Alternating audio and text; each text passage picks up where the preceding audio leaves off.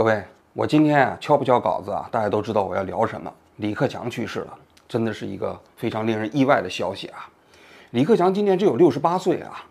今年三月份刚刚退休，一个正国级官员因为心脏病去世啊，这怎么听都让人觉得有点匪夷所思。因为中共的这个医疗保障体系啊，水平还是可以的啊。对于一个正国级官员来说，不管他是在任还是退任，实际上这个医疗保障水平都非常高。二十四小时都有一个随行的医疗小组，而我们一般人都知道啊，这心脏病啊，其实即便发作的话，它有一个黄金抢救的几分钟的时间，主要是旁边有除颤仪，有医疗小组及时跟进啊，一般来说不会有问题。心脏病之所以有威胁，那是对我们普通老百姓，因为我们如果是发作了心脏病啊，等到救护车来到的时候，或者说把你送到医院的时候，基本上你已经过了。这个所谓的心梗抢救的黄金几分钟的时间，但是对于这些中共的高级官员来说啊，由于有一个非常完善的医疗保障体系，所以一般来说，这个心脏病对他们来说威胁还真就不是特别大。上一个中共的正国级官员因为心脏病去世的是胡耀邦，那胡耀邦是早晨七点多钟的时候心梗啊，但那个时候啊，医疗保障水平还不是特别高。但近些年，中共的医疗保障水平应该说是确实啊突飞猛进啊，所以你很难看到中共的高级官员啊因为心脏病去世。大家都知道老江江泽民啊，江泽民是吧？他活了九十多岁，他这中间啊曾经出现过两次心梗，但是都抢救过来了，都没事啊。所以你想想，李克强作为一个正国级官员啊，六十八岁就因为心梗然后去世的话，确实让人听起来觉得非常意外。而且今天这个新闻啊，最早是九点钟左右的时候，国内的新闻客户端开始爆出来的。当时第一时间就有人告诉我，他说：“王军，赶紧看，这李克强去世了。”然后一打开看的时候呢，就这新闻客户端第一波还删除了，删除了四五分钟之后又重新发布了。而且啊，这个新闻发布的时候还有点蹊跷，就过去啊，类似于像这种党和国家领导人去世的消息，都是由新华社首发，然后由其他的新闻平台再去转发。但这一次啊，不是，这一次一看呢，就消息特别匆忙，那补告都说了啊，这个东西啊，随后才会发布。那也就是说，消息发布的特别匆忙嘛，没有来得及发补告嘛。还有另外一个就是说，其他的新闻平台是一起发的，而且在我看来，好像是中央电视台的新闻客户端发布的还更早一些。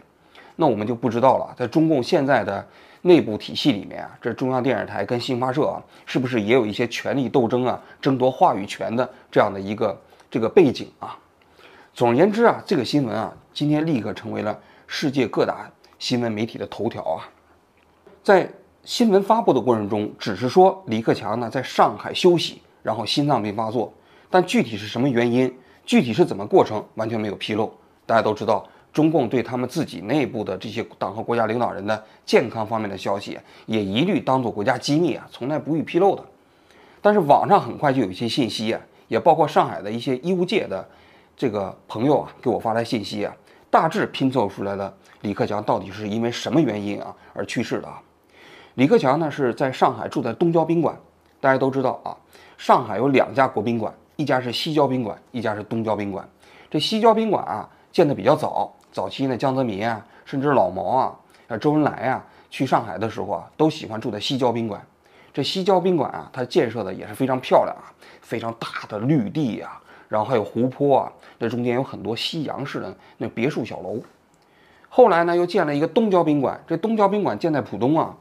建的那个风格啊，其实跟西郊宾馆也非常像，画了一片非常大的绿地，里头有湖泊，有森林啊，然后建的是。比较相对现代化的这样的一个酒店啊，现在不管是东郊宾馆还是西郊宾馆，都对普通人开放。但是这里头呢，都有一个区域，这个区域是专供党和国家领导人在这里来居住的啊。这李克强就住在了东郊宾馆这里面，专门供国宾居住的这一个区域啊。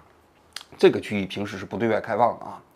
据这个有上海的知情人跟我们讲啊，李克强是昨天的上午的时候。游泳的时候突发的心梗，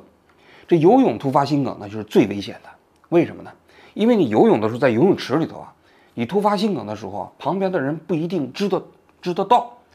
啊，等到发现的时候啊，可能你再从水里头把你捞出来，这时间呢可能就耽误了。还有一点更致命的，就是游泳的时候伴发心梗啊，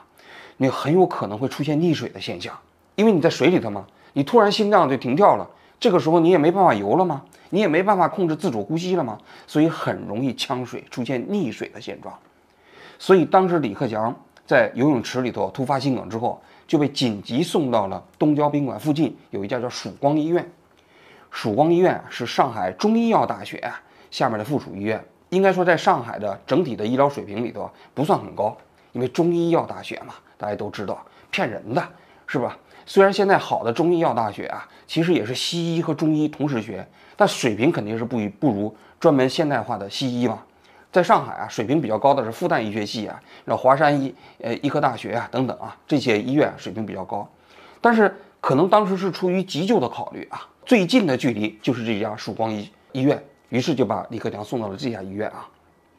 紧接着，上海市各大医院的心内科和心外科的医生啊，通通都被叫到了这个曙光医院的急诊室。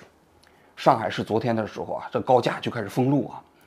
然后叫到这个曙光医院的这个抢救中心的时候啊，整个曙光医院的内外也都全部警车戒严呐。但是抢救了十几个小时啊，也没抢救过来。一直到今天午夜的零点十分左右，李克强啊不治而意外的去世了啊。李克强在中国的政坛上被称之为团派，所谓团派指的就是共青团啊。中共的组织体系里面，除了自身的中共以外啊，它有两个附属组织，一个叫做共青团，还有一个叫少先队。这三个组织是按照不同的年龄梯队啊进行分布的。少先队就是在你还是儿童的时候，上小学的时候，你先加入少先队，然后到了初中，你变成了一个年轻人，你就加入到共青团，然后等到你成年了，步入到社会了，参加工作了，你再积极要求加入中国共产党啊。所以前两个组织实际上都是中共的预备组织啊，也就是说，在你没有进入到中共这样一个组织系统。之前，你先加入到共青团，你先加入到少先队啊，你先训练训练，先接受一些中共的最初级的这样的一个理论啊。但是改革开放之后啊，共青团这个组织啊，跟中共之共中共之间啊，形成了一个非常独特的权力分野。按道理来讲，它只是一个预备组织嘛，应该说没有特别大的影响力啊。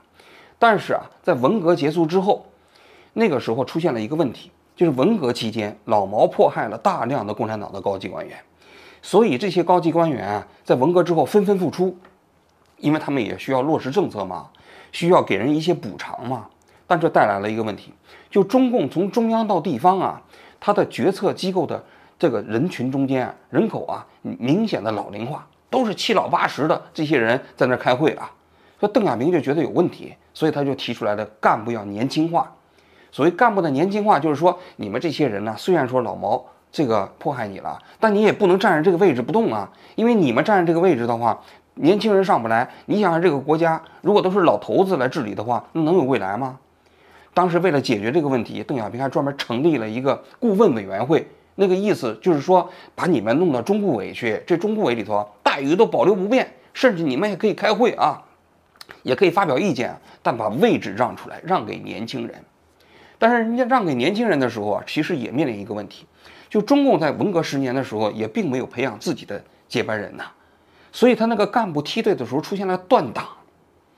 所以这个时候你要找年轻人还不太容易呢。那这个时候啊，共青团自然的就进入到视野，因为共青团这个组织啊，它的干部啊，由于它自身的性质，就决定了它必须是一个非常年轻的。所以胡耀邦那个时候能够当这个总书记啊，跟这个也有一定的关系啊。在胡耀邦之后，胡锦涛。包括李克强、汪洋这些人呢，都是团派出来的干部啊。这团派的干部呢，就有几个特点。第一个特点，他就是年龄比较轻嘛，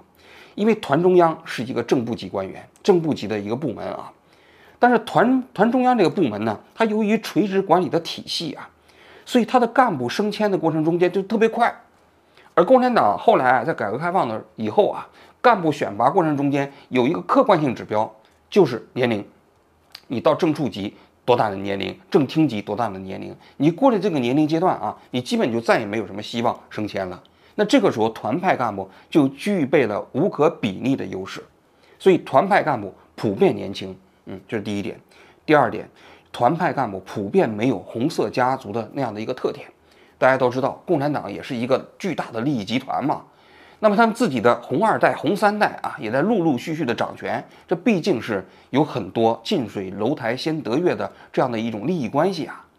你比如说，现在的中共的高级官员里头有很多就是来自于红色家庭。习近平就不用说了啊，他父亲是习仲勋呢。那薄熙来他父亲是不是那也是红色家庭的啊？共产党我一直把他认为他就是汉代刚刚成立的时候那个军工集团，因为这江山是大家打的嘛。所以我们的孩子慢慢的也要来分享这样的一个权力体系嘛，这个是一个显著的特点。但是团派的干部普遍都是来自于平民家庭，基本上都没有来自于红色家庭的啊，这是一个很重要的特点。第三个也是最重要的特点，就团派团派干部啊，他普遍思想比较开放，他比较能够接受改革开放，普遍能够接受西方的普世价值，从胡耀邦。到胡锦涛，到李克强，到汪洋这些团派干部，这这是一个团派干部的普遍的这样的一个特点。虽然团派的干部，我原先曾经讲过，他们可能基层工作经验比较缺乏啊，能力可能不一定特别强啊，但是思想确确实实是比较开明的，比较开放的，这是一个非常重要的特点。中国是一个人口众多的发展中国家，我们人均。年收入的平均水平是三万元人民币，但是有六亿人每个月的收入也就是一千元，一千元在一个中等城市可能租房都困难。现在又碰到疫情，疫情后啊，可以说民生危要。李克强呢，他是安徽人啊。后来呢，他曾经还在这个农村里工作过一段时间，呃，改革开放啊，恢复高考，他就考上了北京大学的法律系啊。北京大学和清华大学在中国是最重要的两所大学，他们的学生会主席有一个特权，就是会轮流担任全国青年主席。那么李克强在北京大学啊，这个学习期间呢，就考就是竞选上了北京大学的这个学生会主席，也就当上了全国青年主席，由此呢，这个团中央搭上了关系啊。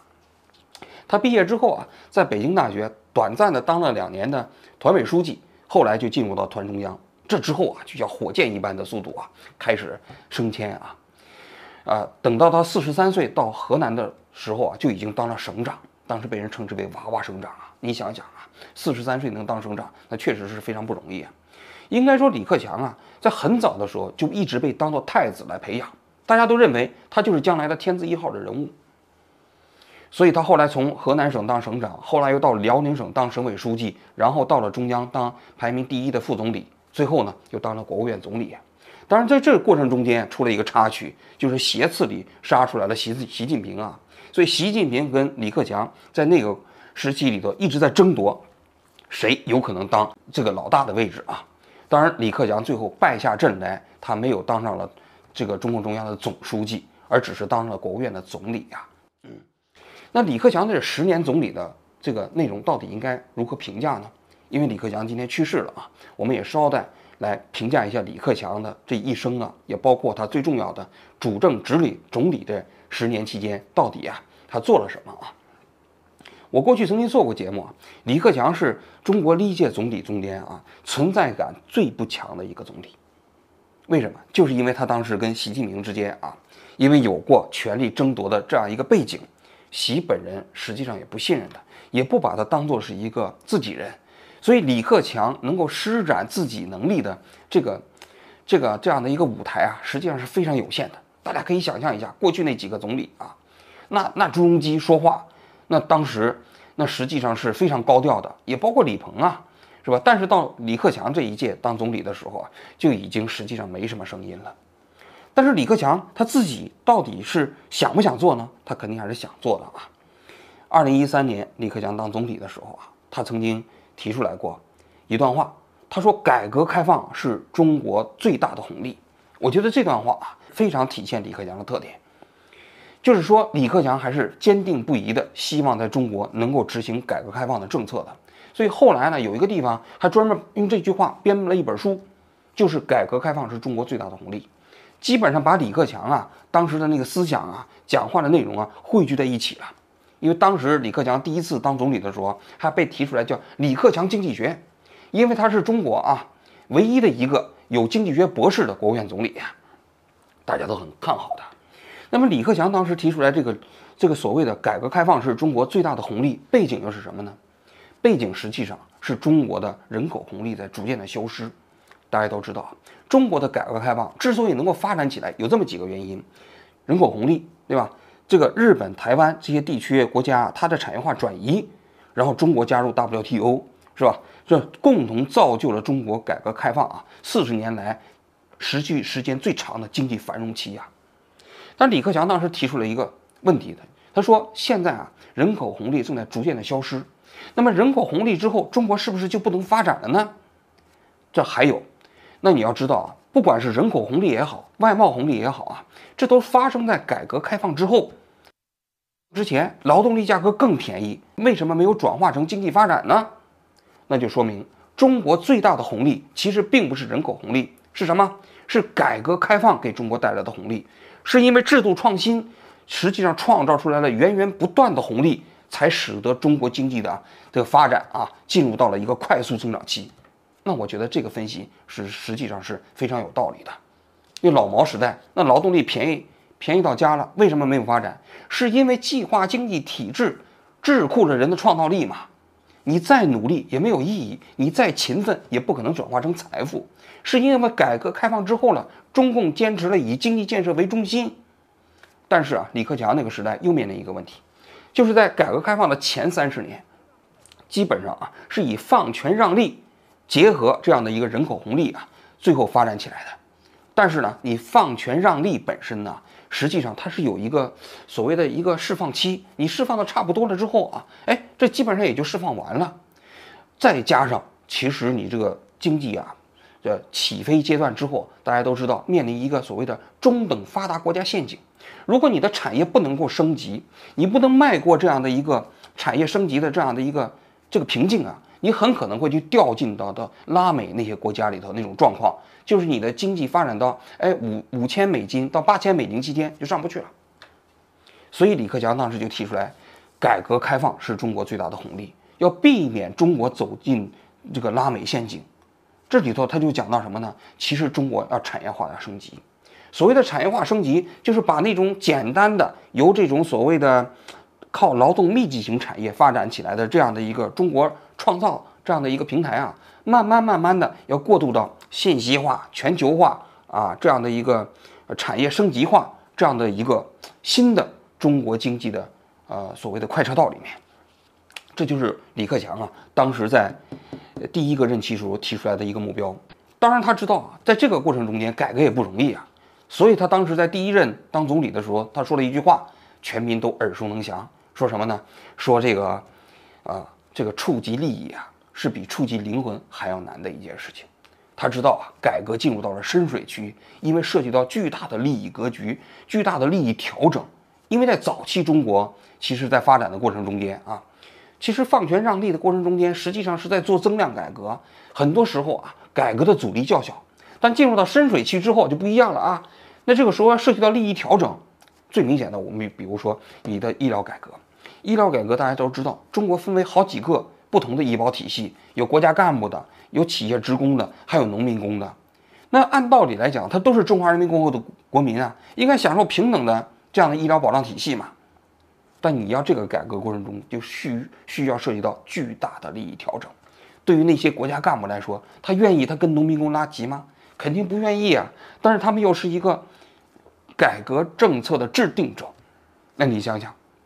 这个阻力一定是非常巨大的，所以李克强提出来那个所谓的触及利益比触及灵魂还要难，指的就是这个。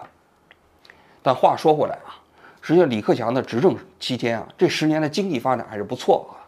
但是在机制改革、制度改革方面，应该说是乏善可陈。尤其是到了他第二届啊，又赶上了疫情啊，整个所谓的别说改革了啊，大家都知道啊。他开倒车啊，尤其是到第二届，习近平想要继续连任，这已经是司马昭之心，路人皆知了啊！我相信啊，李克强看在眼里啊，肯定心里头也不是滋味儿啊。所以呢，他又没有办法阻止这一切，所以到其实他即将下台的一两年的时候啊，李克强也在反复讲，中国开放还要继续往前推进，黄河、长江不会倒流，盐田港的水也是会滔滔不绝，而且不仅要继续保持你们的优势，还要扩大你们的优势。我明确的告诉大家，无论国际风云如何变幻，中国都会坚定不移的扩大开放。长江黄河不会倒流。中国对外开放四十多年，发展了自己，造福了人民，也有利于世界。这是个机遇的大门，我们绝不会，也绝不能把它关上。但这个时候他在讲这些信息的时候啊，我认为他已经不是所谓的政策了，而是什么？而是所谓的呼吁，就是他认为啊。长江黄河啊，虽然不会倒流，但是改革是有可能的。你不要认为这个改革过程中间就真的不会倒流。他说在那说改革开放不会这个停止啊，实际上只是他的期望而已呀。话说今天我在准备这期节目的时候啊，我就在想这么一个问题啊：如果十几年前啊，习近平和李克强在争夺中共中央总书记这个位置的时候，中共这套选拔体系最终选拔的是李克强而不是习近平，那结果会如何呢？过去的十年会如何？未来的十年又会如何呢？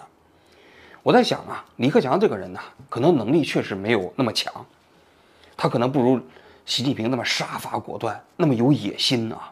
但是李克强啊，至少我觉得有这么几点：第一啊，他可能会继续坚持改革开放的道路，继续坚持以经济建设为中心，因为过去所有的团派干部啊，基本都是沿着这条路往前走的。第二啊，他肯定不会打破领导干部任期制。因为他既没有这个能力，恐怕也没有这个野心啊。于是我就在想啊，对于中国这样的一个大国，你说选拔最高领导人啊，到底是什么品质最重要呢？是你的能力和野心最重要，还是说你遵守规则啊、循规蹈矩啊、别瞎折腾更重要呢？大家都知道，不折腾这三个字啊，是胡锦涛在任期的时候提出来的啊。当时说不折腾的三个字的时候啊，很多外国记者不知道怎么翻译。我们当时也都很多人都说这话有点土啊，像不太像一个党和国家领导人讲的啊。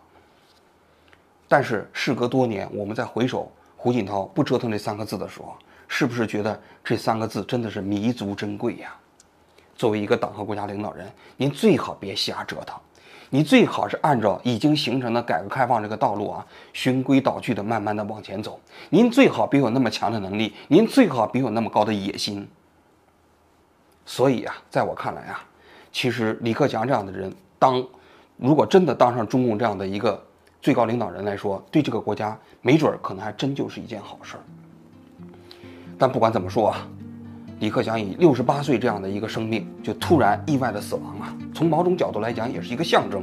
这个象征也就意味着改革开放四十年之后，中共所形成的共青团这样一个体系来。选拔推荐啊，最高领导人这样一条路啊，已经彻底结束了。但是这个对中共来说是好事还是坏事呢？好，我今天就讲到这里，谢谢大家。